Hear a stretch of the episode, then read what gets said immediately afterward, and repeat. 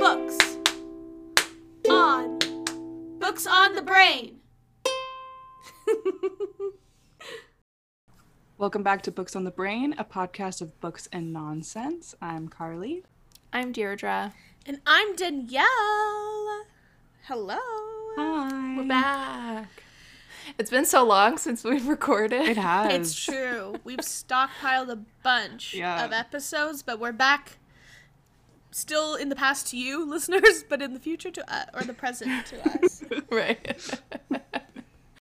Um, moving on to the meat and potatoes of this episode, we are doing another genre deep dive. Woohoo! uh, I think this is my favorite episode to make. These are so fun. Uh, it's so, I really enjoy these. they're just like fun little recommendation videos that we can laugh and uh, learn together. It's so fun. Um, but today we're specifically uh, narrowing in on retellings, which is a personal favorite kind of uh, book for myself. No, it's very popular. Um, so we've each picked three retellings that we're going to feature. Uh, and then a couple honorable mentions because it's really hard for us to narrow down sometimes. Um, and yeah, that's what we're gonna do. Uh, great. Who wants to start? I can start. Cool. um so I I love retellings. I've talked about this on the podcast before. Um how it's one of my favorite uh books to or types of books, I should say, to read. Um so I'm going to kick this off with the uh, one of the most recent retellings I have read, uh, which is Lost in the Neverwoods by Aiden Thomas. I know I briefly talked about this uh, as a current read on a previous episode, but I didn't really get into it because I was still reading it. So I'm excited to tell y'all all about it. So, uh, Lost in the Neverwoods is Aiden Thomas's second novel. Uh, he's the author of Cemetery Boys, which I have talked about at length on the podcast, it feels like. Um, and it is a Peter Pan retelling that is set in the modern day. So it is uh it takes place in Astoria, Oregon, which is a place no one really ever talks about. It's the weirdest place ever. May I just say? It actually it actually is Like- though. Uh I spent I weirdly enough have been there. Yeah, me too, me too. Um, we when I used to work for Disney Cruise Line, we ported there for a day, so I spent like 4 hours there. And it's where they filmed The Goonies, Mm-hmm. so most people know it for the place where the Goonies house is. Um and it's such an interesting place. Very weird. Like it's I I can't even explain it. Peculiar, but like in the best way possible. Right. Right. It like has this like eerie feel to it, Yeah. but it's also like kind of quaint. Yeah. Yeah. So yeah. I've And never been, so I don't know what. I'm like, okay. You know sure. and it's really Absolutely. interesting because it's like it's set on the ocean, Mm-hmm. but then you also have like kind of like mountain-ish foresty area. Yeah. So there's like there's a whole lot of geographical stuff going on in this place. It's very interesting. You know what? One day we'll all go on a road trip along the Oregon coast because it is so pretty. If I'm gonna be honest with you, the way you're just describing it, I was like, "Are you talking about Forks, Washington?" don't know why. It's my only point of reference. That's funny.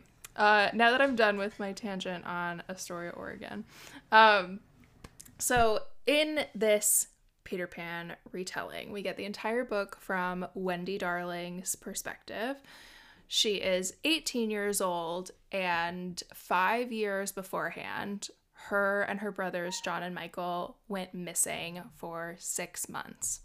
Um, six months. And nobody knew what happened to them. Uh, there was like some weird stuff going on around the incident. And then six months later, Wendy shows back up in the woods without John and Michael. No. And she does not remember what happened. No. So we are meeting her five years after this incident when she is still dealing with the trauma of it, the grief of not knowing where her brothers are, not being able to remember where her brothers are. Mm-hmm. The town is going through this time where kids are going missing. Oh, no. Um, and so it's reminding her of her brothers and she wishes she could remember. And then on her birthday, she is uh, living her life. Mm-hmm. And Peter Pan kind of just drops out of the sky.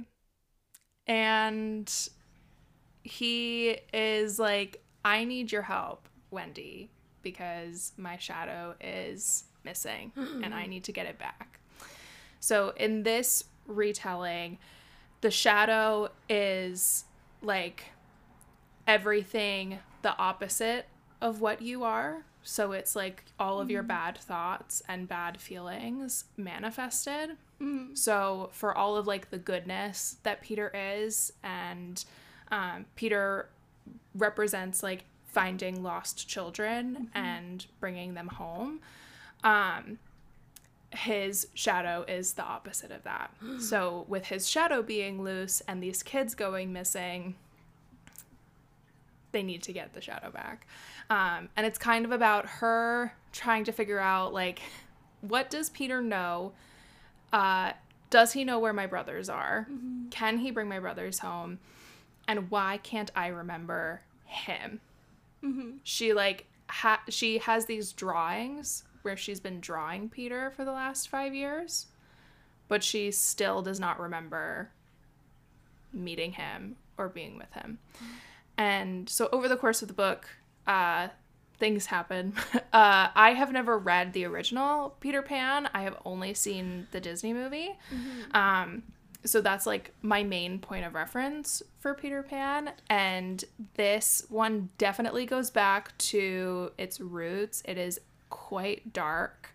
Mm-hmm. Um, it uh, will leave you thinking for sure. And I really enjoyed it. I listened to the audiobook. I was kind of not super sold on the audiobook narrator, but uh, overall, I did really enjoy it. Um, and I do think that it is a good retelling. And it was kind of fun setting it in the modern day and seeing Peter Pan in a world where there are like cell phones. um, so, since it just came out, it doesn't have a ton of stuff on Goodreads. It does have a 3.87 average read it, rating, average rating, um, out of 2,213 ratings. The highest star is at uh, the four stars with 37%, followed up by five stars, which is at 30%, and one star reviews are at 1% with 43 reviews. So I pulled out a one star review and a five star review. So uh, the one star review is I wish I could give this less than one star. The plot is completely predictable and the novel is poorly written. Everyone mumbles, choose their words, cries, etc. It's a lot. Oh, wow. Okay. Which, uh, the thing that made me laugh about this review was that they said it's predictable. I feel like when you're reading a retelling, that's kind of par for the course. um, like I get really excited when retellings go a little off the path, especially when I know the original source material. Uh, but I feel like there are some where you kind of know where they're gonna go regardless. Mm. um, especially with this one like the the closer we got to the end uh the more i was like okay i think i can see where aiden's taking this. Um but that review just made me it made me chuckle. Um and then the five star review is this book had me ugly crying at 1 a.m excuse me while i go cry myself to sleep. Aww. Uh, so yeah, that is Lost in the Neverwoods by Aiden Thomas. Wow. Woohoo. I need to read it. Now I want to read it. Um, I I I bought it because I already know I'm gonna, I know I'm gonna like it just from the way people have spoken about it. I'm like, I know I'm gonna like it. So she's on my shelf. She's also very beautiful, so she's on my shelf regardless. Mm-hmm. Stunning. It's a really the cover book. is stunning. I agree. And also, Aiden Thomas is a kick-ass author, so why would I not support him? Exactly, exactly. There has been a lot, not, I don't know how much actually, but there's been some negativity surrounding Yeah. this book because people were frustrated that the main character was white Yeah. when Cemetery Boys was so diverse. Um, and it was really disheartening to see people kind of like tearing Aiden down for this book when they hadn't because a lot of it was happening before they had even read it Yeah. um and this was the first novel that Aiden wrote um even though Cemetery Boys was the first novel Published. he published uh Cemetery uh, Lost in the Neverwoods was the first one he wrote so it's really interesting to not even compare them because you really can't. They are Yeah. two very different stories, but to look at them side by side and to see the growth in Aiden's writing from his first book to his second book, um, and to acknowledge that he can write a wide variety of stories. Like, Um, why why do as a book community we hold diverse authors to the standard that they always have to write diverse story. they do not they do not owe us that they can write stories about whatever they want Yeah. and like diverse stories steeped in their trauma. Yeah. absolutely 100% and like Oof. it's going to be a diverse story because it's coming from a diverse worldview yeah. regardless of like what the characters in the story are because it's coming from aiden thomas's eyes it's going to have a wider lens Exactly. people are just looking at anything to get upset over. That I remember seeing that and being like, how can you even make? You haven't even read the book yet. Uh, that was the thing that annoyed me the most was it was all being said like two weeks before the book came out. I was like, "Have you read it? No. How can you say that?" no, no, I- that's so frustrating. So, I would definitely recommend it. I think it is a great retelling, and one day I will read the original. Yeah, I've never read. I've never read Peter Pan either. Me either. Like maybe the Disney like storybook picture Right. books, but never like the actual I own a Peter copy. Pan Right. story. I just haven't read it. And it's such an interesting one too because everybody kind of has their own like theories on Peter and like what Mhm. each character in his story represents and everybody that's written a Peter Pan book has kind of taken it a different way. Yeah.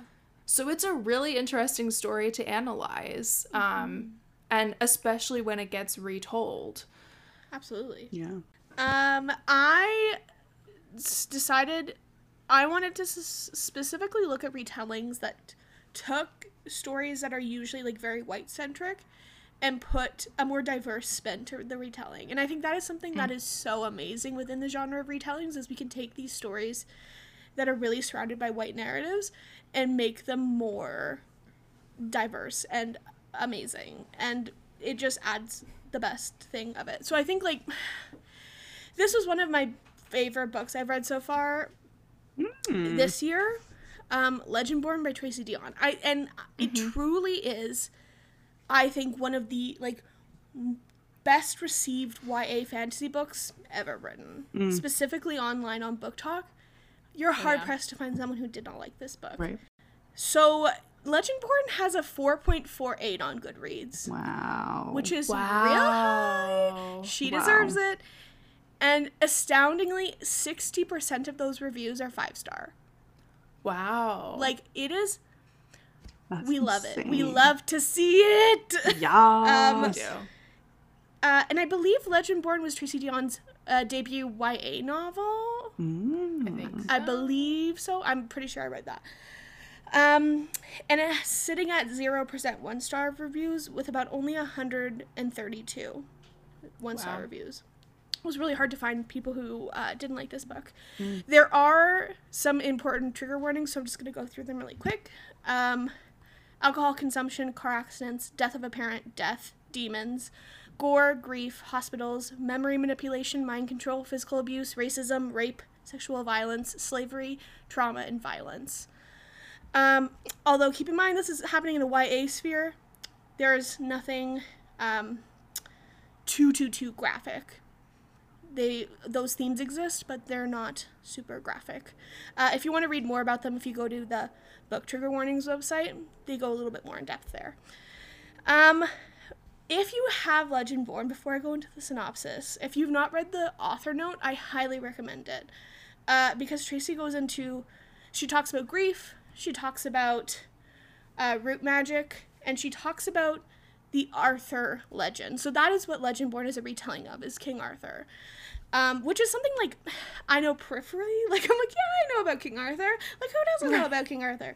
Uh, do I know like the lore of it?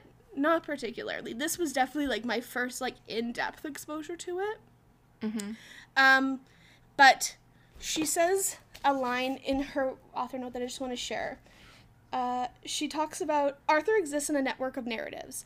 There is no single story, no sacred text, no definitive reason, no single voice. Instead, there are many versions of many legends, reimaginings, and retellings. Consider Legendborn a contribution to that collection, uh, which I like. I love Wow. I like that quite a bit. Yeah.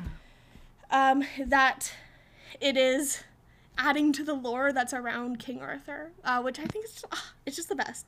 If you haven't read this book, please. If like there's one book that I tell you to read from this podcast, it's Legendborn. Like, and the next book's coming out soon. It's just so well crafted. Like, it's just the pacing's so good. It brings up so many important themes, uh, and it's just a good fan, like a magic, magical realism fantasy story set in our modern time. It's great. Uh, And. I will add, it is actually a love triangle that I can get on board with. I know she is a love I, triangle. like, Deirdre is the uh, CEO of hating love triangles. You and me both. hmm And this is the one that I'm like, mmm, I'm intrigued. because you it's because you don't see it coming and then when it hits you it hits you in the teeth and you're like oh god what do i do? What's happening? Who do I choose? Um i know it's uh it's just for me to be this enthralled with a ya novel i'm like it took my breath away it's so amazing Wow. um So basically, Bree is our protagonist. She is a black student who was uh, admitted into the UNC Chapel Hill early admissions program um, for her to like start her university a little bit early, kind of thing. And she like stumbles upon demons at this night out. They go to this like reservoir thing. Uh, to to party and she's obviously not of age. Uh, this is happening in the states, and they run in she runs into some demons and she's like what what the what's happening um and she runs into these people who are fighting these demons and they basically try to convince her that she's not seeing what she's seeing and it figures she figures out that their magic doesn't work on her. So she's like what is happening? She's very confused.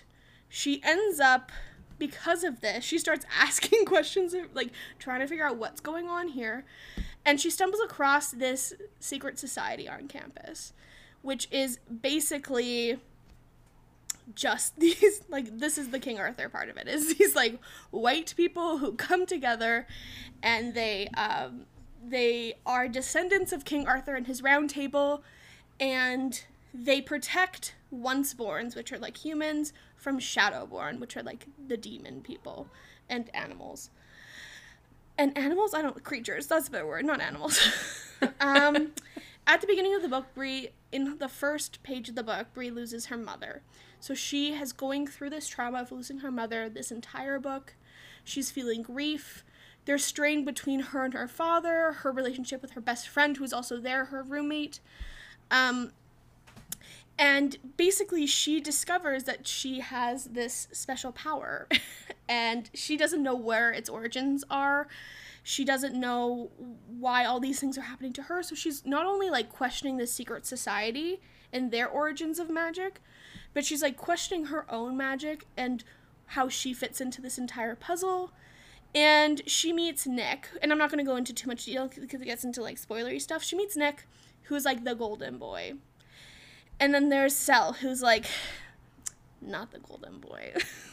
But like, kind of is. It kind of is. He like runs the town a little bit. he he does. He's like, the puppeteer behind the entire scenes, but Right. um, we we don't like him right away, for sure. It was an instant New York Times bestseller, which we know uh, is questionable. Having so many conversations about the New York Times. Uh, it won. Oh yeah, won Goodreads Choice Award for Best YA Fantasy. Heck it won yeah. the Ignite Award for Best Young Adult Novel, or it was a finalist. story. Um, it was the winner of the ALA Coretta Scott King John Steptoe Award for New Talent in 2021, which I believe is what is now on the cover when you buy it. That is the uh, insignia, the the little sticker that you can't peel off on the cover. oh, okay. Um, okay, that's my little synopsis. Let's get into these reviews. Um, okay, this is the one star review. This is just a mess of teenage hormones. Even though I truly liked and appreciated what this book was trying to do, I must say it suffered a lot with the fact that the author wanted to put a ton of things and topics inside of a small jar. And she tried to make it better by creating a book with too many pages, in my opinion. Um, also, do I need to say how unnecessary and utterly cliche was the romance? No chemistry at all, cringy and even a little bit creepy if you stop to think about the fact that Bree is only 16 years old, which is something that I I also had to stop and think about throughout this book. I'm like, she's she's a young protagonist. Um, I absolutely adore the social commentary that this book has brought. Um, but unfortunately, the main focus of the story felt just too weak in a copy of many other YA fantasies. I disagree. Sounds like they didn't like it. yeah. and that's okay. Um, it, it is okay, even if you're wrong. It's okay. yeah, it's fine. You're, you're entitled to your wrong opinion. exactly. Exactly. Uh, I mean, with a four point, what was it? A four point four 4.48. eight. It's high. That's high for Goodreads. Yeah. Uh, okay, this is the five star review by Brittany. Let's Brit reads. Uh, let's just appreciate that this is a debut no- book. So yes, this is her debut book. Uh, and props to Deonn because she absolutely smashed it. This book was so fun. All of these authors out here are struggling to provide crumbs of diversity, and Legendborn literally just said, let's have a little bit of everything. We have a black protagonist, her Taiwanese best friend, a non binary character, a lesbian character, a gay character, multiple bi characters, and minor disability rep. And all dealt with and incorporated so well. I can't express how excited I got at the sheer range of the book. And when all of these things come together in a found family dynamic, my heart was simply exploding. I love them. Stan Legend born for clear skin and all that jazz. Aw. Hell yeah. I think that is something for me that Tracy also did so phenomenally. Like she built a world that accurately represents what the world looks like and it wasn't mm-hmm. forced. It didn't feel like it didn't fit or it didn't feel like it wasn't fleshed out. It just was like this is the world and I'm like it is the world. Thank you for showing me what the world is reflected back at me. It was it's just really Yeah. exciting. Yeah. She's a cool lady. Uh, please, please, please, please go get Legend Born by Tracy Deonn. You will not regret it. Um, and if you don't like it, don't tell me because you'll make me sad. Okay, thank you. I love that. I, I I own it. I need to read it. I need to read it. Alrighty. Um, my pick, my first pick. Um, I recently just finished this one like two days ago, maybe not even. It's Malice by Heather Walters. Um, Mm. I, uh, like. I, I'm still speechless on how much I loved this book. It was so good. It was something that I wasn't expecting going into it. I was like, ooh, I heard it's sapphic. I'm gonna read it. And I heard it was a retelling, and we're doing a retelling episode. So let's do it. It follows our main character, Alice, who Okay, first of all, first complaint of this book, I love this book, but there was no map, which really hurt my brain when trying to like world build and like figure out where everything is because there's like fey courts and like human lands. It's kind of like kind of like ACOTAR a little bit. That- that- That's kind of like the vibe I was getting. Um, so we have we have Alice. Okay, she lives in some land. I couldn't I could not tell you the name of it. I listened to the audiobook on 2x speed and I Hell yeah. Mode, baby. modes games. Um because it was just so good and i was like i need to consume this book. Um but essentially she lives in a world where there are humans and then there are these magical people called the graces. And um the graces like each person like specializes in something like some specialize in love some specialize in wisdom etc and um they all live in the Grace district of this city that they live in. Um, and they essentially make elixirs for like the noble people of their society. So, like, if they want to make like a love potion or um i don't know if they want like great wisdom for like a date or like whatever they'll they'll go to these graces and um there's like the lavender house so that's the main one that um Alice is in. Um, and then there's also like the Willow House and like all this. And it was just like such like beautiful names. So I was like, ooh, this is so like I don't know the word, but I was like, this is this is wholesome and like pretty. Um, and so Alice is half Grace, half Vila. And Vila are known in the society as like the devil, essentially. No one likes them. Ah. everyone hates them um but they're extinct. And so she is the last like descendant of a Vila line. And so she's called the Mm. dark grace. And so she can produce like evil elixirs. So like uh she could give people warts. She could give people like i don't know like turn their hair weird colors or like whatever. So she is the person that the people in the society come to to do like the worst kinds of things. And so um and everyone in the society like lets her know that they don't like her.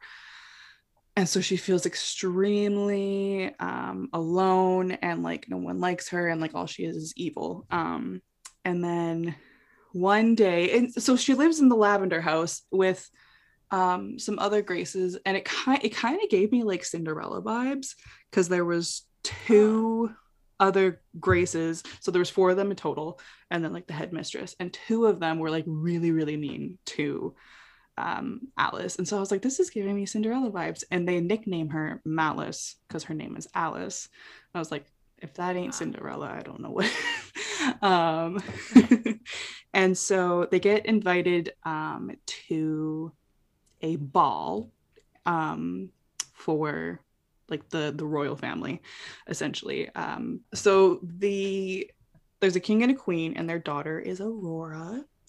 And she's been there's been a curse um set on her and her whole family that um every child has 21 years to live because there was 21 years worth of war i think like against the vila or something. It was cast by essentially alice's ancestor. Yeah that's the word. Um and so like this whole family has been cursed. And so she they, they're throwing a ball because they need to get aurora to kiss all of these men. And so they go and some which way alice and aurora bump into each other in a corridor and they're like hello. And uh they both kind of realize that they're living the same life of being excluded from everything and everyone and only being Mhm. used for other people's pleasure if that makes sense. Um and so through trials and tribulations these two kind of like come together and are trying to find out more about how to break this curse. Um and it was just really good. I'm not going to say much more because it gets a little spoilery but um very very very big world and like a lot to digest a lot of history um which is why i can't remember half of it uh but um i really enjoyed it and i really liked the visuals that you got in it and it just i don't know like i think that that was like the biggest thing for me was just like the world. It like seemed so cool and i was like wow like i would like to be here. It is the definition so it's going to be a duology. The first book Mm. is the definition of this is my villain origin story. Like the definition like i hit like the last yeah. 10 like 5 10 to 5 chapters and i was like like absolute madness. I was like, oh my god. And I don't know. I'm like I I need the second book like right now. Like I I my jaw was on the floor. Um so if that's what you're looking for, you should read this book um on Goodreads. So there's only about um because it's it's like only been out for like 2 weeks now, I think. Uh so there's about a 1000 ratings. Um 40 44% of those are four star ratings. Um, there's overall 4.12, um, which is pretty good. I mean, it's only been out for two weeks, but you know. And then five star review from Miss Chloe Gong herself. Um, yeah. Uh, she says, viciously satisfying, Malice takes Sleeping Beauty and turns everything on its head, cutting right to the core of this bejeweled world. Heather Walter has given us a villain to adore. And then there's only three one star reviews, so like I couldn't really find um, any funny ones, but this one just said the plot of Malice seems intriguing to say the least. But it wasn't. I was bored most of the time while I was reading this book. The pacing surely didn't help with this. I couldn't remember what was happening when I put this book down, which wasn't a good which isn't a good sign. And I was like, babe, me too, but I still loved it.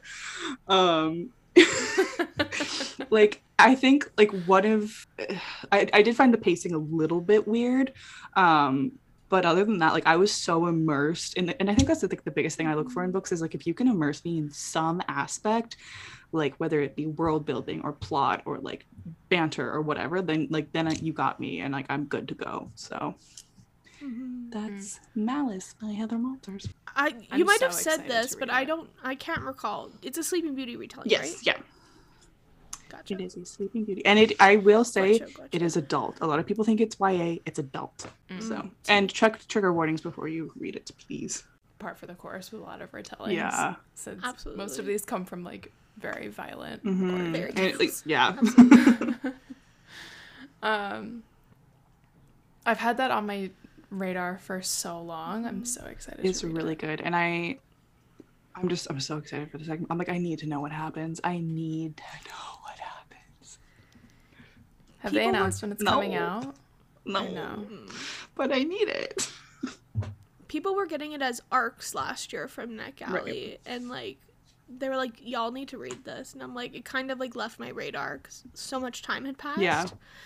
But uh, the second it goes to paperback, I will buy it, or it becomes available on Libby because the paper, the hardcover is mucho expensive. I think it's. Mm. I think it's on sale. It's I think it's on sale right now. not at my Indigo. I'll buy it for you and send it to you. No, that's okay. I'll wait for the paperback. I do, I do not need any more hardcover books. I will patiently wait. Okay, fine. Um, okay, so this next book that I'm going to talk about, I'm gonna try and be an adult talking about I'm gonna this. mute myself. Um, I'm not. Go I'm gonna for it. giggle the entire time. please do because okay, All in this together. here's my disclaimer for this book. If you know me in real life, if we are related and you listen to my podcast, please skip ahead now. Thank you for Um, the support, but no. no. if you decide to listen to me talk about this book, know that we can never talk about it.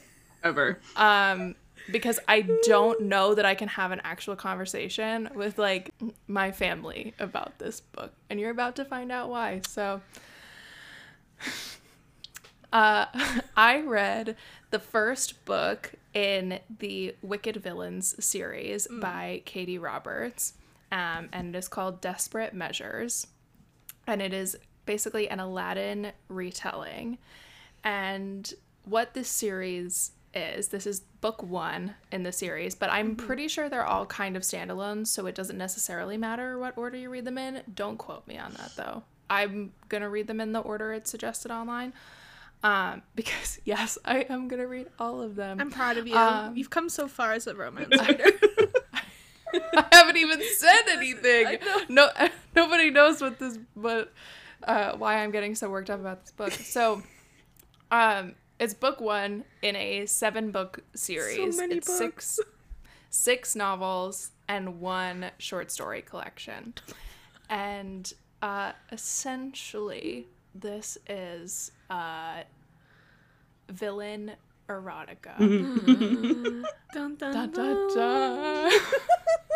and uh, I had seen the series featured on Instagram, which was how it hit my radar.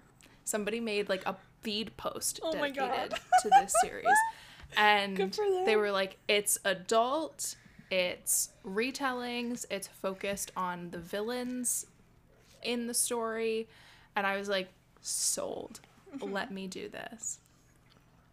And I start listening to this audiobook, which there it is it is quite the experience listening to an erotica novel. No. Let me tell you. Let me tell you. God. So basically what Katee has done with this series is um the main character is Jasmine and Aladdin is the villain. Knew it. But like genuinely the villain. Ooh. We're rooting for Jafar in this Oh. one. So she's kind of taken the villain of the story we know.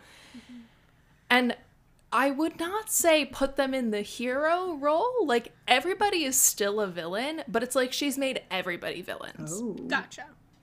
if that makes sense. Yeah. So, uh, and how all these books are connected because it's basically like they're in the same universe. Um, there's this.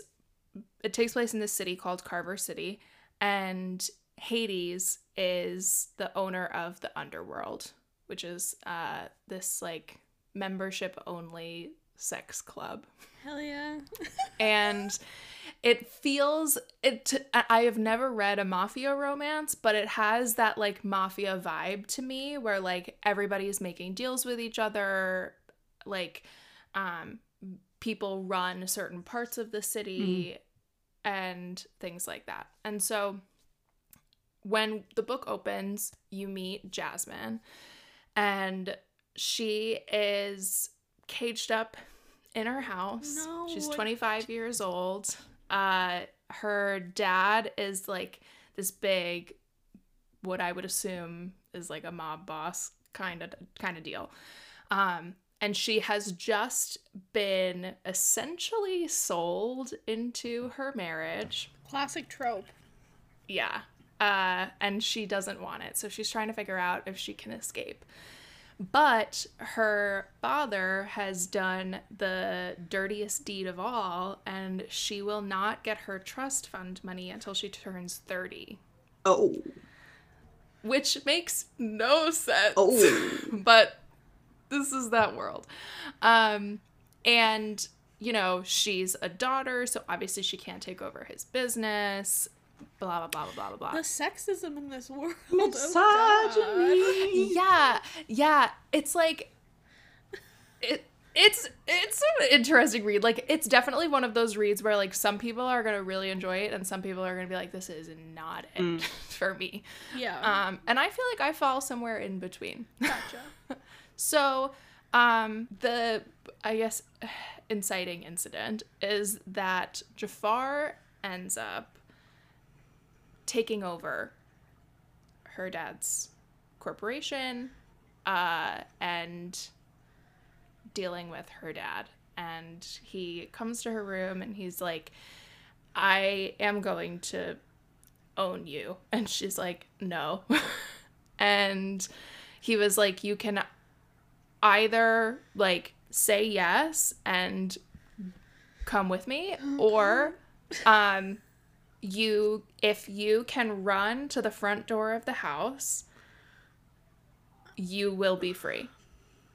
And she was like well i need my trust fund. And he was like no i own all of your father's assets now.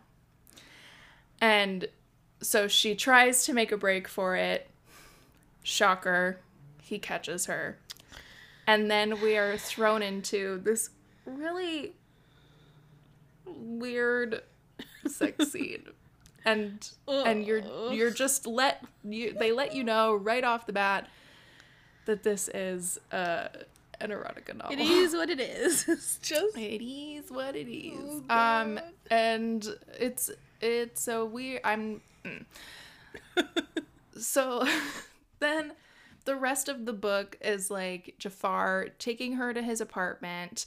It's very like a la Christian Grey, uh, where she like uh, I feel like Anastasia had a little bit more freedom than Jasmine because she could like go to her job. Um, but Yes, absolutely. Jasmine uh, cannot leave the apartment, and part of it is that Jafar wants to like own her, but the other part of it is that she has like never left her father's house. So she quite literally doesn't know the city, Oh, and it's like detrimental to her safety. Also, the person that she was supposed to marry is Ali, and he is like going to kill her. So What did Jasmine do to anybody in this story? She just exists and everyone's like, I will own you or I will kill you. She's like, I'm just here. literally literally literally so um this is where we're at in the story and we get both Jasmine and Jafar's point of views. It's very much like dom sub stuff. Uh he takes her to the underworld. You start to meet some of the characters that are presumably going to pop up in the other stories. In this series we get to meet tank who is a stylist um we meet hook. We meet hades. We meet megara. And it you know I have said that I am very new to the romance genre and I have entered it via rom coms. So it's very interesting stepping into this realm of the romance genre uh, via this door yes. that I have chosen. Absolutely. Um, so I'm intrigued enough to read at least one, if not two more of the books in this series, uh, just because I want to see if they are like a little bit different. Uh, and it is very much like a you're not really coming into this for the plot Yeah. Because uh, it's there, but it's not. um, and yeah, I don't, I don't know, I don't know how to talk about this book. I really don't. If I'm being completely honest with you, and this is me being very transparent and vulnerable in this moment, stories like that that I've read purely Wattpad or like AO3 stories. So the fact that this was, I assume, published, um, it was.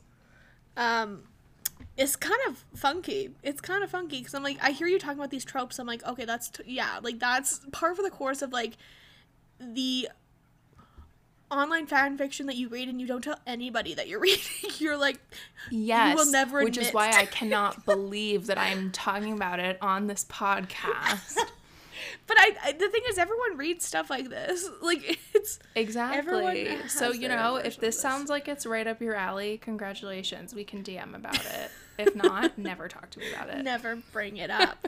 um, I will I will say like I've read stories like this obviously, but I've never like I'm making my way through the LJ Shen canon, so I'm like I've read stories like this, Mm, but mm-hmm. um, I've never listened to the audiobook, so I feel like you are much braver than I. it's quite the experience. I I don't know if I like it or what. But I just yeah, I, I I started listening to one romance book audiobook and I was like I mm, I can't do it. I can't do it. And it wasn't even like super explicit, so I can't imagine. I've done like all the Brown sisters Yeah. on audiobook and I've done a couple others. Um but I I just I didn't know I was going to be reading an erotica novel. And then after I finished it, I googled it to find out like what realm of the romance genre it falls into, and lo and behold, right there it says right in the title. erotica series and i was like oh hello. Uh, so let me give you some stats to wrap this up because i've been talking about this book for far too long. Um, the average rating is a 3.57 out of 4200 ratings but it only has 892 reviews which i thought was really interesting. Um, the lead four stars is with the four stars at 37%, five stars is 18%, and one stars is 3%. So the one star review for this is I downloaded this Kindle book for free and thought I would give it a try. I thought, how fun would a smutty Aladdin retelling be? Well, I was pretty disappointed in this. I thought about DNFing it, but I was still an insanely it was still an insanely fast read, so I figured I would finish it. There was too much sexy times and not enough plot, and the plot that was there was eh, and the sexy times were just eh for me too, to be honest. The underworld aspect wasn't for me either, so I will not be continuing this series. If you love reading about kinky, obedient sex and nothing else, that def- then definitely pick this one up. There is always a reader out there for everything. Um, and I thought this was a pretty good That's like one star review. That is a fair one star Like- review.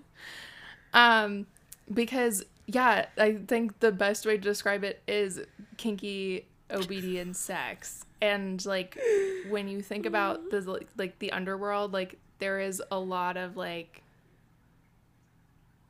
orgy stuff Yeah. too. So it's it's a lot. It's a it's a lot that I was not prepared about to talk about on the internet. Oh my god. It's okay. We're all Um, adults here. I am I an adult?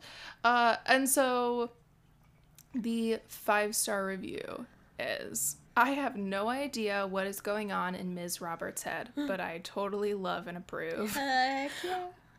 Wicked villains are the fairy tales that your mother never shared because she kept that little fantasy to herself. It truly is wicked, but you end up loving it. And again, I would totally agree with that too. Like, it is deep and dark and twisted and like a little bit fucked up. Uh, for some people, they like reading about that kind of stuff. So, I mean, if people like love Den of Vipers, it does not surprise me that people like Desperate Measures. So I feel like yeah. teach their own, my friends.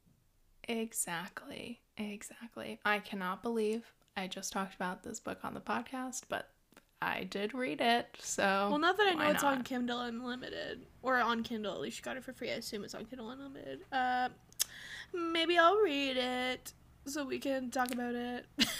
please.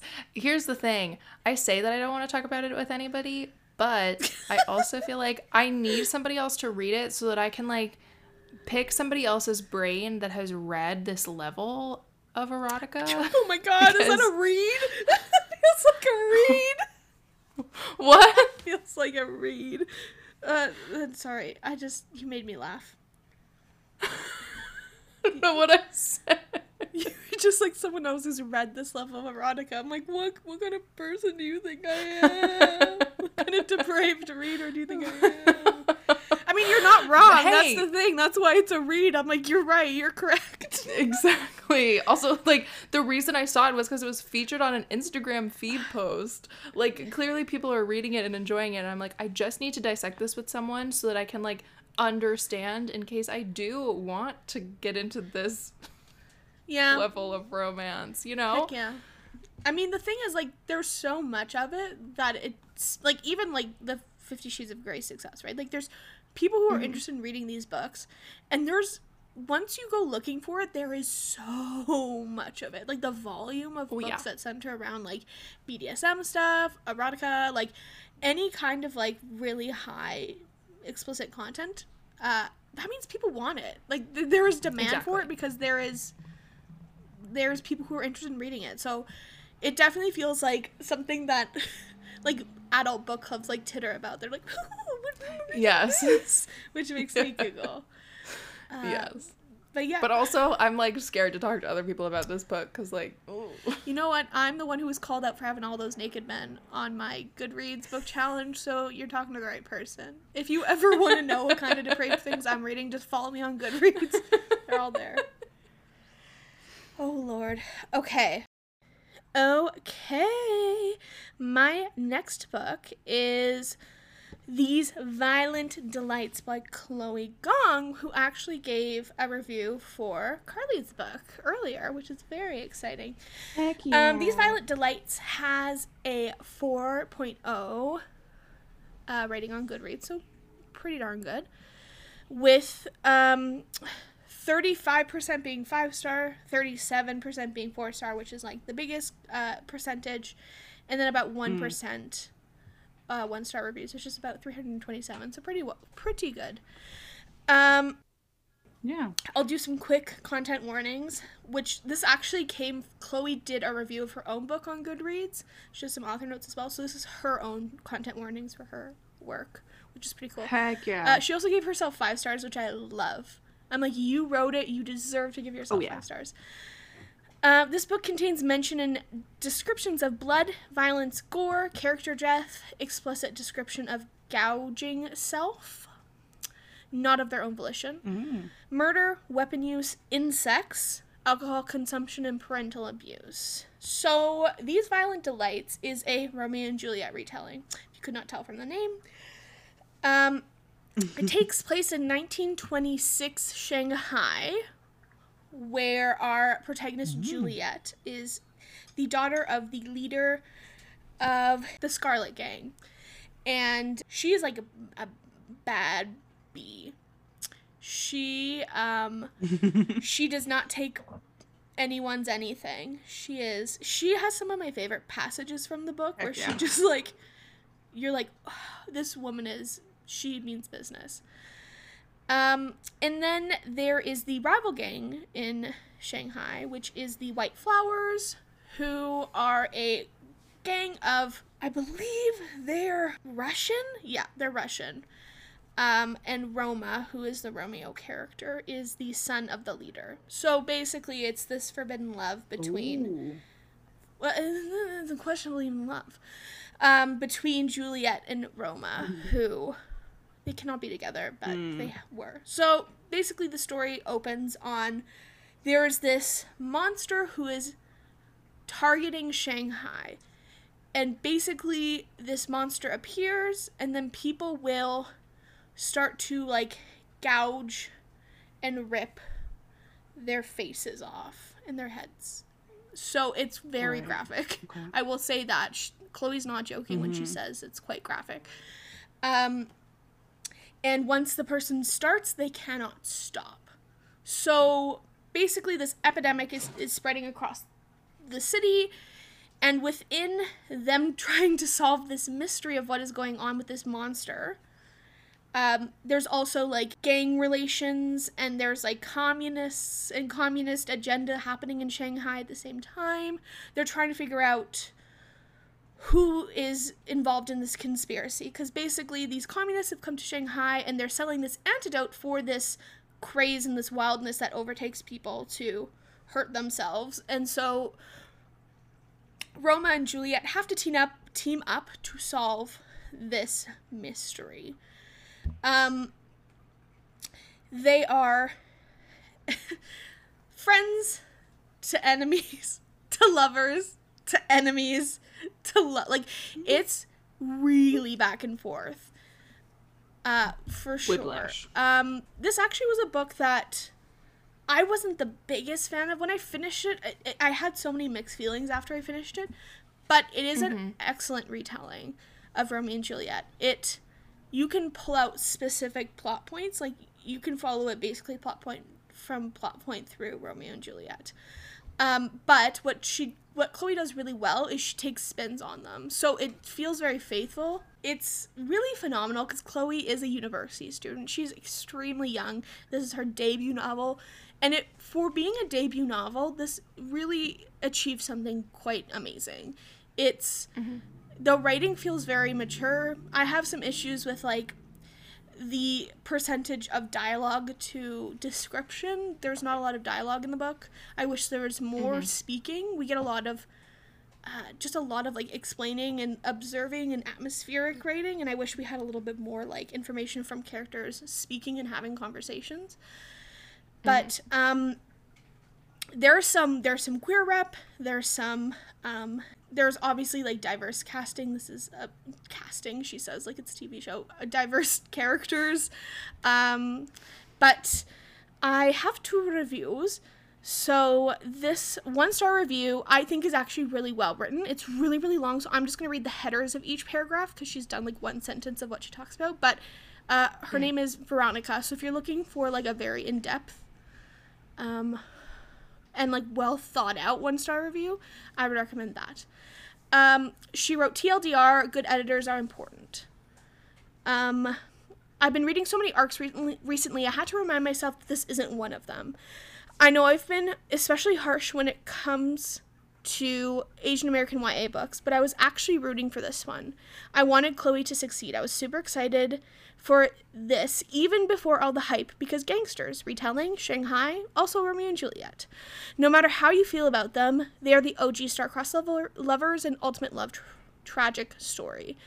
It's like a gold mine for angst, longing, and whatever kind of feels you want to throw in, which made the fact that this was terrible that much more disappointing. If you're used to the whole diamond in a rough and analogy, this was really, really rough. Like, there was so much untapped potential, but it just needs extensive editing. There's too much going on, things didn't make sense, characters weren't interesting, romance was a hot mess, the writing was painful at times.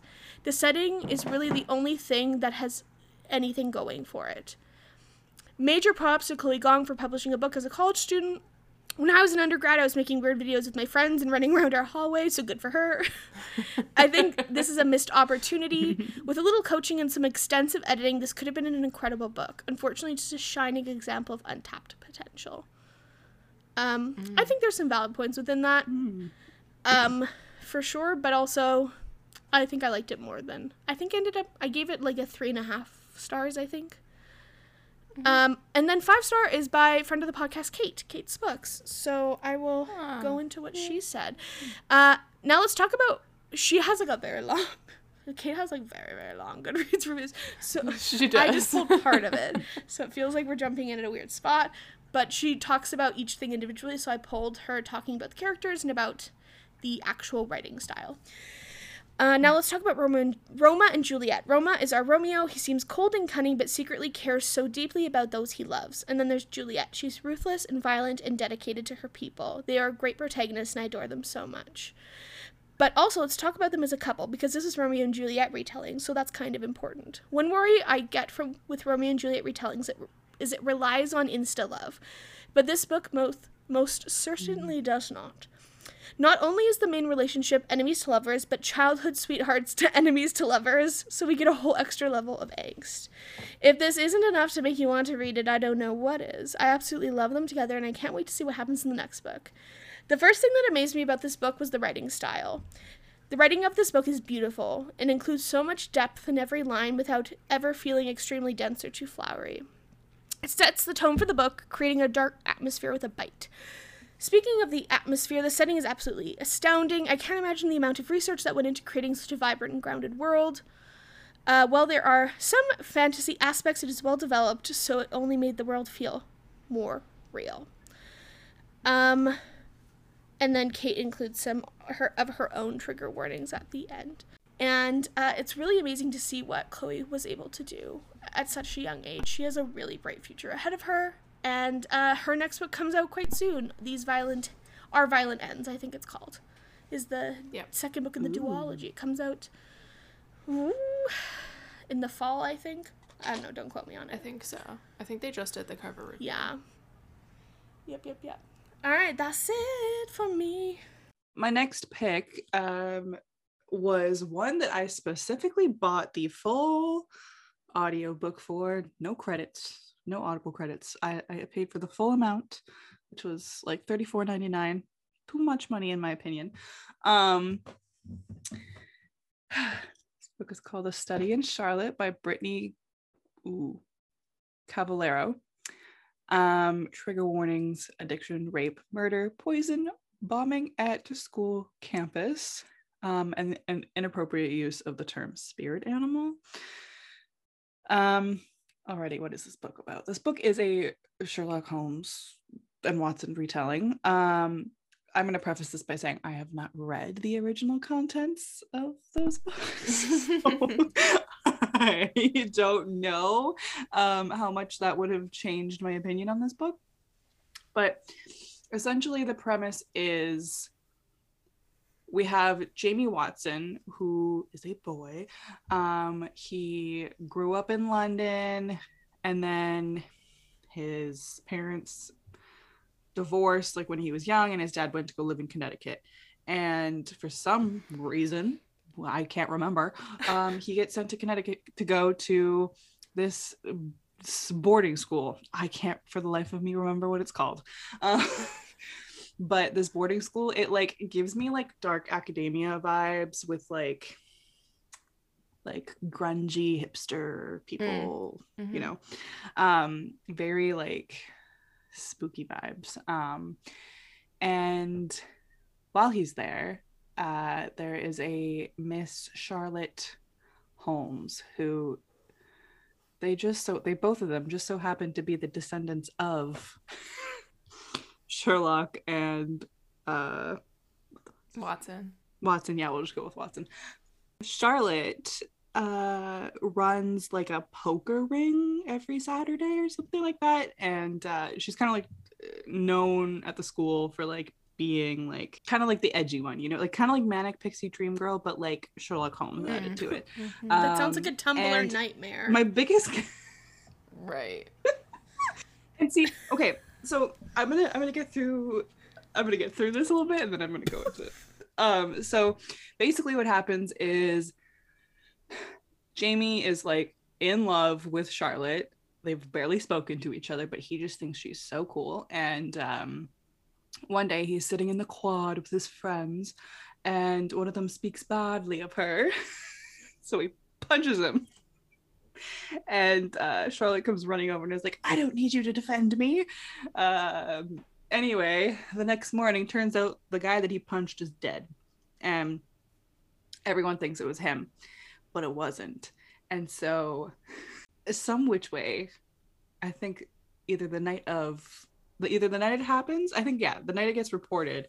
Um, one of the nights following, um, Charlotte and Jamie run into each other and realize that they're both trying to sneak into the crime scene to see what happened. Um, and through this, they kind of realize that they work really well together. And um, as time progresses, uh, more students are turning up dead, like murdered. Um, and no one knows why. There's some rumors that it's Jamie. There's some rumors that it's Charlotte, but they're both trying to work together to uh, figure out what is going on. And uh, I was looking at the reviews, and a lot of people were saying that it like there's a lot of the original source material that gets brought into um, this retelling, just like within the cases and everything. So um, I did find like the cases were interesting. I just I think I would have enjoyed this book so much more if it was told through two points of views.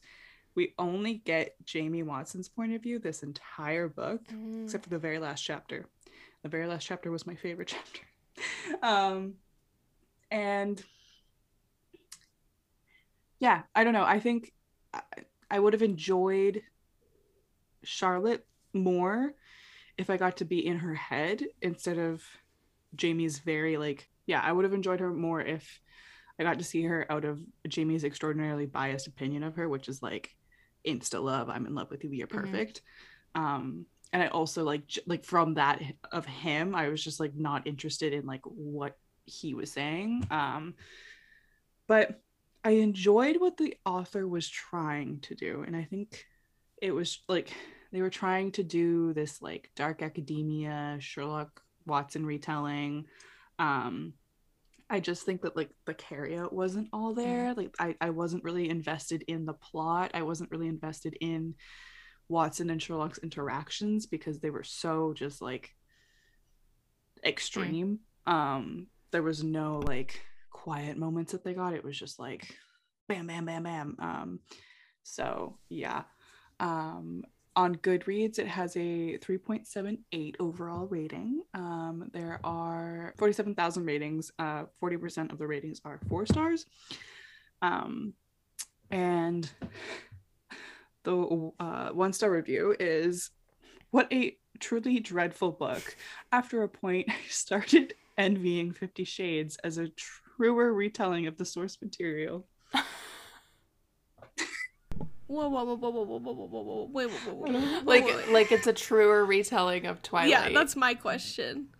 than A Study in Charlotte is of Sherlock Holmes. Um, and then so this five star review, and here's the thing: is like a lot of the people, like a lot of the five star reviews, are people who are like big Sherlock um, and Watson fans and who have read the source material. So I'm like, maybe this just wasn't Gotcha. for me. Mm. So, um, this five star review says a study in Charlotte is a truly fun and entertaining young adult mystery novel with a fabulous with a fabulous first installment. The plot was engaging, well written, and unexpected. I especially enjoyed how the author weaved in actual tales of Sherlock Holmes as a way for the antagonist to taunt the famous pair of comrades. I felt the mystery was really well done, keeping me guessing throughout the entirety of the story and surprising me in the end. So, again, I think what the for me, I think what the author was trying to do was there. I just think that the carry out for me and like who I am as a reader just wasn't like this book wasn't for me. But it might be something for you. So, Retweet. There we have it. I also haven't read Sherlock Holmes. yeah, and it's like a series. This this book Right. like a it's a series. I just saw somebody talking about it on TikTok. I Oh. think they were unhauling it. Retweet.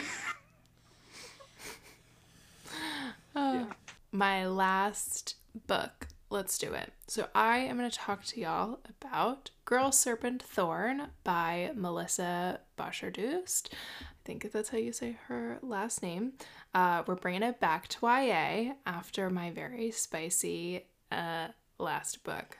So Girl Serpent Thorn. Uh, I had a really interesting experience reading it. I listened to the audiobook. I really liked it.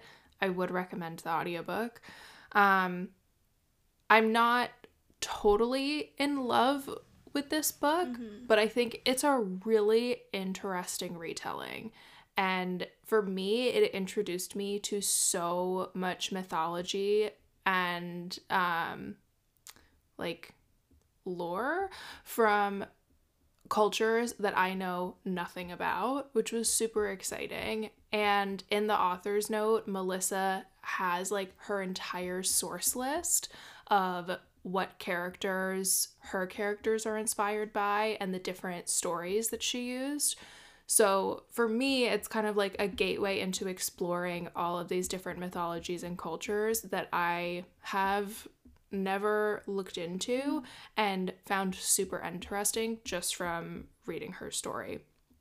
Uh, so it is a Persian inspired, uh, steeped in Iranian culture, um, heavily influenced by 19th century short story Rappaccini's Daughter. Not totally sure I'm saying that right. Um, and it has a mix of Persian and Zoroastrian mythology. So it's kind of like a melting pot of retellings, uh, which was really cool, uh, especially once reading, like listening to the author's note. Um, so our main character is Soraya, and she is a princess, but she is cursed. She cannot touch anybody. If she does, she will kill them. And she has a twin brother who is the uh, Shah of their land. And she has this really weird relationship with her family because she has a twin brother who she can't touch because he's going to be the ruler. And if she kills him it's not going to go well. Um, she can't touch her mom. Uh, and depending on the time of year the family goes to a different palace but she remains at the same one year round. So she only sees her family for a certain number of weeks every year. Wow. And you kind of find out that um, her curse is like connected to her mom. And uh, she really doesn't like being cursed, but she's really struggling with like being seen as a monster by people uh, and wanting to live a full life when she can't. Um, and she kind of finds out that there might be a lie somewhere in her curse. Mm. And she is trying to figure out who is telling her the truth, what is the truth? What is going on? And uh, there is this demon who ends up being captured. And Soraya knows that if she talks to this demon, she is going to get some answers. Um, and at the same time, uh, there is a new guy on the block that's like come with the procession uh, because her brother is about to get married. And there's a little bit of like YA sexual tension going on, but there there are a lot of unanswered questions, right? And shockingly, there is so much action that happens in like the first quarter of the book. Uh, and then the rest of the book is kind of reconciling actions that happen in the beginning while also still trying to get answers. Um, it is also sapphic, which is Heck yeah. exciting. Um, and even though I wasn't like fully, fully invested in it as much as I really wanted to be, there was so much of it that was like twists, turns, had no idea what was going to happen, which was really, really exciting. Um, and I would definitely recommend it. Uh, I know that not everybody is like totally sold by it, but I think the writing style was really interesting. I found the characters to be pretty interesting, and just the, like I said at the beginning, where it comes from is so fascinating. Uh, so, getting into the ratings, it has a 3.37 average rating on Goodreads out of 14,275 ratings. Uh, four stars are in the lead with 41%, and one stars are at 1%. So, a one star review. And I will preface this by saying this is the kind of review that I could totally see authors getting upset by. Okay. Uh, and you'll see why.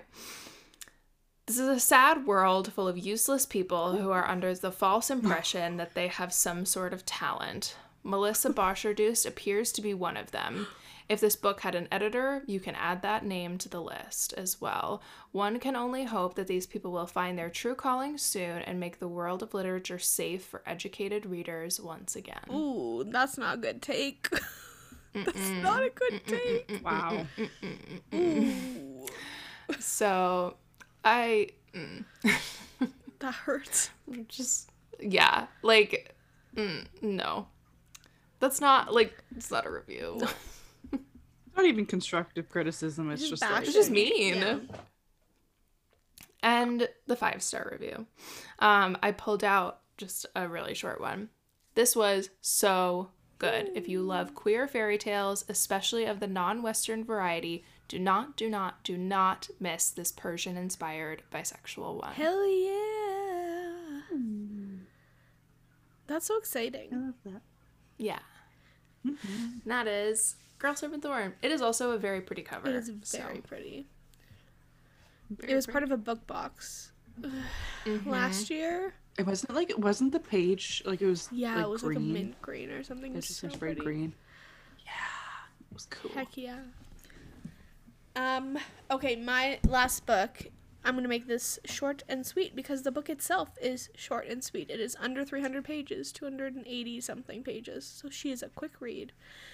Um, my last book is Pride by Ibi Zoboi, uh, which is a Pride and Prejudice remix, which I like. The authors chose to call it a remix rather than a retelling, and I appreciate that language. I think it totally fits the concept that uh, she went with the book. It's sitting at a 3.77 star rating on Goodreads, um, with four stars being the highest percentage at about 43%, that being about 9,000 reviews, and then the one star review sitting at about 1%.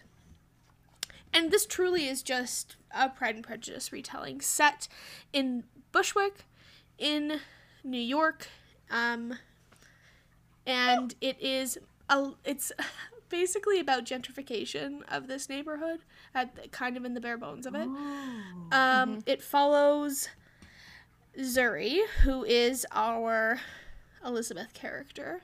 Zuri Benitez, I think that's how you say it. Um, and her older sister Janae, her three younger sisters Marisol and Kayla and Layla. um, and across the street, because they live in this like tiny one, basically one bedroom apartment uh, that her and her sisters all share the living room, and then her parents live in the bedroom, and they are just totally squished in there. And then across the street is this mini mansion that has been renovated, and it's super rich people's business. Uh, and the Darcy family moves in, the two sons being Darius and Ainsley. So Darius is the Darcy character, and um, it starts this long. What's not long? This book's less than three hundred pages, but it starts. Um, they move in, and there's immediately tensions between the two families because they're in extremely different socioeconomic categories and brackets. Um, and kind of out underlying this entire journey is Zuri's. She's writing this essay to get into Howard University. So she's trying to basically write a love letter to her neighborhood, and she talks about how, in one of the passages, um, if you don't know, the author, uh, Ibi Zoboi, wrote, pun- she co wrote Punching the Air. So she's written a lot of poetry. Uh, so poetry is intermingled into this. And there's a passage uh, that Zuri writes about how every year the music of Bushwick gets quieter and quieter because people leave, and how if you live in Bushwick, you are a musician and you add to the music of it. It's really beautiful. Oh my god. Um, and it's a quick read, and like, it's it it follows pretty well the Pride and Prejudice. I mean, at this point, there's so many Pride and Prejudice retellings that aren't even really Pride and Prejudice retellings. They just kind of follow this like rivals or like weird acquaintance to lover kind of uh, tropes. But I liked Right. the the soul at the bottom of this like Afro Latina retelling of this story. It's it was really a, a fun take on it, and I think it added a lot to Pride and Prejudice. Uh, seeing it through this lens. Um, Yeah. the one star review um, is from user Morticia. When I found out about this book, I was really excited. Culturally diverse Pride and Prejudice retelling is definitely a book I wanted to read since I am a true Jane Austen fan. This book was not it for me at all. I never DNF a book because I always hope it'll get better, but I must say I really wanted to put this book down so many times throughout, but I didn't. I did not like the main character, Zuri, at all. It wasn't pride that she had, it was hate for everyone not like her and her family. I really try hard to stay away from such negativity and prejudices, so I have to say I could not recommend this book. Um, I mean, we get one, we get just Zuri's point of view um, in this book. Mm. So I think like we need to look through it through it like as white readers and I don't know the ethnicity uh, or race of this Yeah. viewer but I know for me as a white reader I need to read that read this book through a lens that is not my own and understand that there's like an element to it that I will not understand but I can empathize with right like Right. if your neighborhood is being taken over by people and basically uh, turned into something that it's not there's probably feelings around that, right? Right. And I mean, like the whole Yeah. history of gentrification, gentrification and such. It's a long and a, a, a, a thing that there's a lot of moving parts of that. So Yep. I think Right. that's important to keep in mind while reading this book as well. Uh, the five star review by Elizabeth Turnbull. She has a couple quotes from the book that I'm going to skip. Uh, Zuri is a beautiful mix of vulnerability and strength and pride. This novel is such a beautiful and raw exploration of gentrification, class divides, family ties, and being an Afro Latina girl in America. There is a love story here, but it's secondary. Zuri's journey is coming into herself is the focus. and it's a pleasure to witness. I share so few experiences with Zuri on the surface, but so many moments in this story resonate deeply with me and sat in my heart. I found myself in, at tears in the end, sad to say goodbye to this ferociously independent girl who's sure of who she is and where she belongs. And it's it's a quick it's a quick read. It's a YA retelling of Pride and wanna it Prejudice. it's like also like the inside art is so beautiful. it's a Uh, really beautiful book. stunning. Wow. Um, and it's also like relatively cheap. It's like 13 bucks Canadian, 10 bucks American. I just looked on Uh, Indigo. so yeah. it's not super out of budget. It's I think it's a what I would love to see this book is to be read in schools, right? If people are reading Pride and mm. Prejudice to have this being read alongside it and having a conversation about like how this book brings the themes of Pride and Prejudice into A um, modern into a modern lens and like specifically the character of elizabeth bennet she's kind of like this like iconic female protagonist and how Right.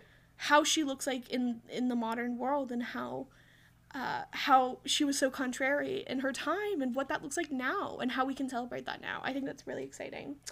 Uh, Yeah. so i i gave this a four stars. I think this is really great. I wish it was like there's like a weird insta love moment but like we kind of get that in pride and prejudice too. So i'm like i can't blame this Right. book because it, it's in the source material too. But uh, i really enjoyed it great we did it get out of my swamp um my Shrek impression. Shrek? What kind of retelling would Shrek be? I have a current read that kind of tails off on this conversation. Um, so it's called. I haven't started it yet. I want to read it, so I'm going to talk about it because that's always what ends up. If y'all ever notice that I don't do reviews, it's because I usually don't end up reading the books that I talk about, even though I want to. Anyway, that's besides the point. so this one is called uh, "She's Too Pretty to Burn" by Wendy Heard. It is a picture of Dorian Gray inspired retelling, Oh. and it is sapphic. Um, so the little I again I could not I couldn't put it in my own words, so I'm just gonna read a little synopsis. The summer is winding down in San Diego. Veronica is bored um, and uninspired with her photography. Nico is insatiable, submersive, and obsessive with chaotic perf- and obsessed with chaotic performance art. They're artists first, best friends second, but that was before Mick. Delicate, lonely, magnetic Mick, the perfect subject, and Veronica's dream girl. The days are long and hot, full of adventure, and soon they're all falling in love. Falling so hard they never imagine what comes next. One fire, two murders, three drowning bodies, one suspect, one stalker. This is a summer they won't survive. Whoa. And it just sounds so intense, and it's YA and it's sapphic, and I'm just like, I need to read this book. I have it. It's on my you shelf. I need to read There it. There you go. So, yeah, that's what I'm going to be currently reading. Uh, What about y'all? What about y'all? I am finishing up a book that in our current time comes out in a couple days. Um, I kind of wish I had read it a little bit sooner so I could have t- done it on a podcast episode closer to when it comes out, but I think it's been out for like two weeks by the time this episode comes out. Um, and it is Realm Breaker by Victoria Aveyard. Um, I just want to say a big thank you to Epic Reads um, and HarperTeen for sending me an advanced reader copy so I could read it before it releases. Um, and this is Victoria Aveyard's new series. She is the author of the Red Queen series, and this is a completely new YA high fantasy.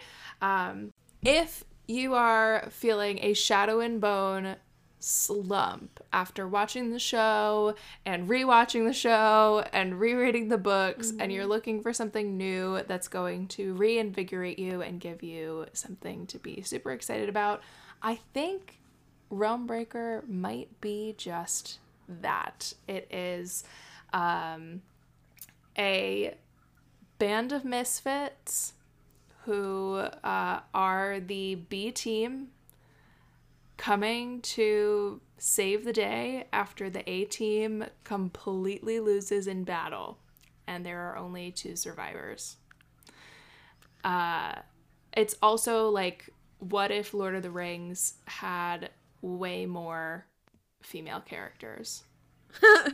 Yes. And it's every character is so well thought out and has their place. So we have a squire, Andre Trelland, who was at the failed battle and is uh, trying to figure out how he's going to help save the world because there is imminent danger. Um, then we have the immortal Dom. Uh, I cannot pronounce his name. It's like a very high fantasy name, so I'm not even gonna try. Um, and he is part of this um, species doesn't feel like the right word race uh, of people. And in this world there used to be things called spindles which would connect worlds. And the spindles have been broken and when they broke this race of people was on this world called the ward um, and they have been stuck there ever since. No.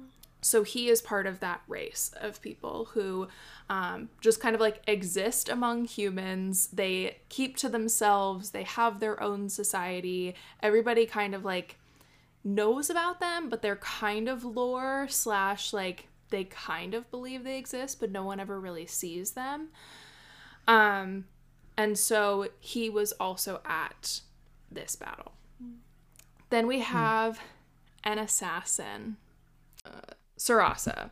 Sorasa. Um, and if you were looking for a new assassin to fall in love with, Good. she's it. Uh, then we have the pirate's daughter, uh, Corayne, who um, is kind of at the crux of saving the world, but she doesn't know it yet. Um, and she is fighting with uh, being told by her mother how she's going to live her life, even though her mother is a pirate and gets to go off on adventures at sea. Uh, And Corayne just wants to live her life and not be stuck where she is. Um, and there are just so many interesting people, and I feel like every time I think I can kind of see where it's going, there's like a twist. And uh God, Victoria Aveyard pulled out all the stops for this book, and I'm so excited to talk about it with people. Um, and yeah, I would definitely recommend it. I'm so excited. I walked into work today and saw it on the back shelves, like in the back. We can't put them on the floor yet, obviously. And I screamed. I was like, I need it. And I literally, my manager was like, You're not allowed to touch it. I was like, "Mm, I want to. So yeah, that's Realmbreaker. Um, I'm what I'm currently reading. We're gonna save for a deep dive podcast. I am currently reading *The Crown of Gilded Bones* by Jennifer L. Armentrout. We are making the Right. trudging through it. Uh, I will save all of my unfiltered thoughts for that episode, so please stay tuned because I have uh, many of them. But I will talk about a book I read during my uh, uh, exams, which I shouldn't have read, but I did. Uh, it's The Bridge Kingdom by Jennifer L. Jensen. It was Oh, hot yeah. on but talk for a hot second. Right. Um, I gave it three stars, which feels generous in retrospect. I it, I was not the biggest fan of it. Oh. Uh, so it follows this girl named Lara, who is the daughter of the king of Maridrina. Also, it's like one of those like books that the the world just seems a little bit like why does everything have to have such a long name? Um, and basically, her and her sisters Right. have been raised since birth to be like killing machines. So she uh, sh- the book opens on this dinner between her and her sisters, where her father, the king, and all of his advisors have picked one daughter who will be the bride to this opposing kingdom. And she finds out that if she's not selected, whoever's not selected gets killed. So she kills all of her sisters She's like, "Mm, Oh. so she can be picked. Uh, and we find out later that she didn't actually kill them. She gave them a way to escape. Because she's got a heart of gold underneath all the, the hard exterior. Uh, but she is given to the King Aren. His name is King Aren. And he uh, he is the king of the Bridge Kingdom, and it's called the Bridge Kingdom because there's a big bridge. That bridge is I don't I truly don't understand much of this world, if I'm being completely honest. Um, it's very confusing. I also read it very quickly. Uh, but it's this big bridge that allows basically like resources to cross, and um, it's like this. They're enemies, for sure. It's just the way this book is written doesn't make a whole lot of sense. Like, Okay. she's this like, uh, Lara's this like kick-ass like Mhm. I don't want to say she's she's basically an assassin, right? She's so uh, I forgot to say this. So the premise of him training his daughters to be killers in the desert in total seclusion for their entire life was that one of them would be gifted to this king to murder him so that then their country could take over this country so they could have the bridge. Oh. So I, that's like the entire plot. I'm so sorry for Weird. not saying. um, so she goes on the premise of like they have all these secret codes that she's gonna write in letters to them and she's gonna murder the king and then she's gonna make her way back to her father and it's gonna be great uh, so she there's been there's like multiple times in the book where she like poisons people to like go to sleep for a really long time but she's never caught and i'm like she's not exactly like subtle about it Mm. so I'm like, it just has this level of like not believability. Also, there's like for an adult romance, it's basically adult romance with like a fantasy subplot, basically. Right. There's Right. not there's no romance. Like they don't they don't even consummate the marriage in the first book. Hmm. And I'm like, it's fine, but it's oh, maybe they do. You know what? Don't quote me on that. I read it so fast. Um, but a huge premise of this book is that Lara can't swim, and the Bridge Kingdom is like surrounded by this like crazy water. So there's like multiple times that she basically like dies in the water, which I'm like, could we stop? Like she like she does this training while he's away where she sits in a rowboat on shore for like days on end to get used to the waves so she doesn't have a panic attack when she's in the water. Um it just and then the end of the book ends with this big like cliffhanger thing. Uh but it's not on Kindle Unlimited, so I don't think I'm gonna read the sequel because I don't want to pay for it. So if anyone just wants Valid. to DM me and tell me how the second book ends, uh, you'd be the real one. Uh, I I know a lot of people love it.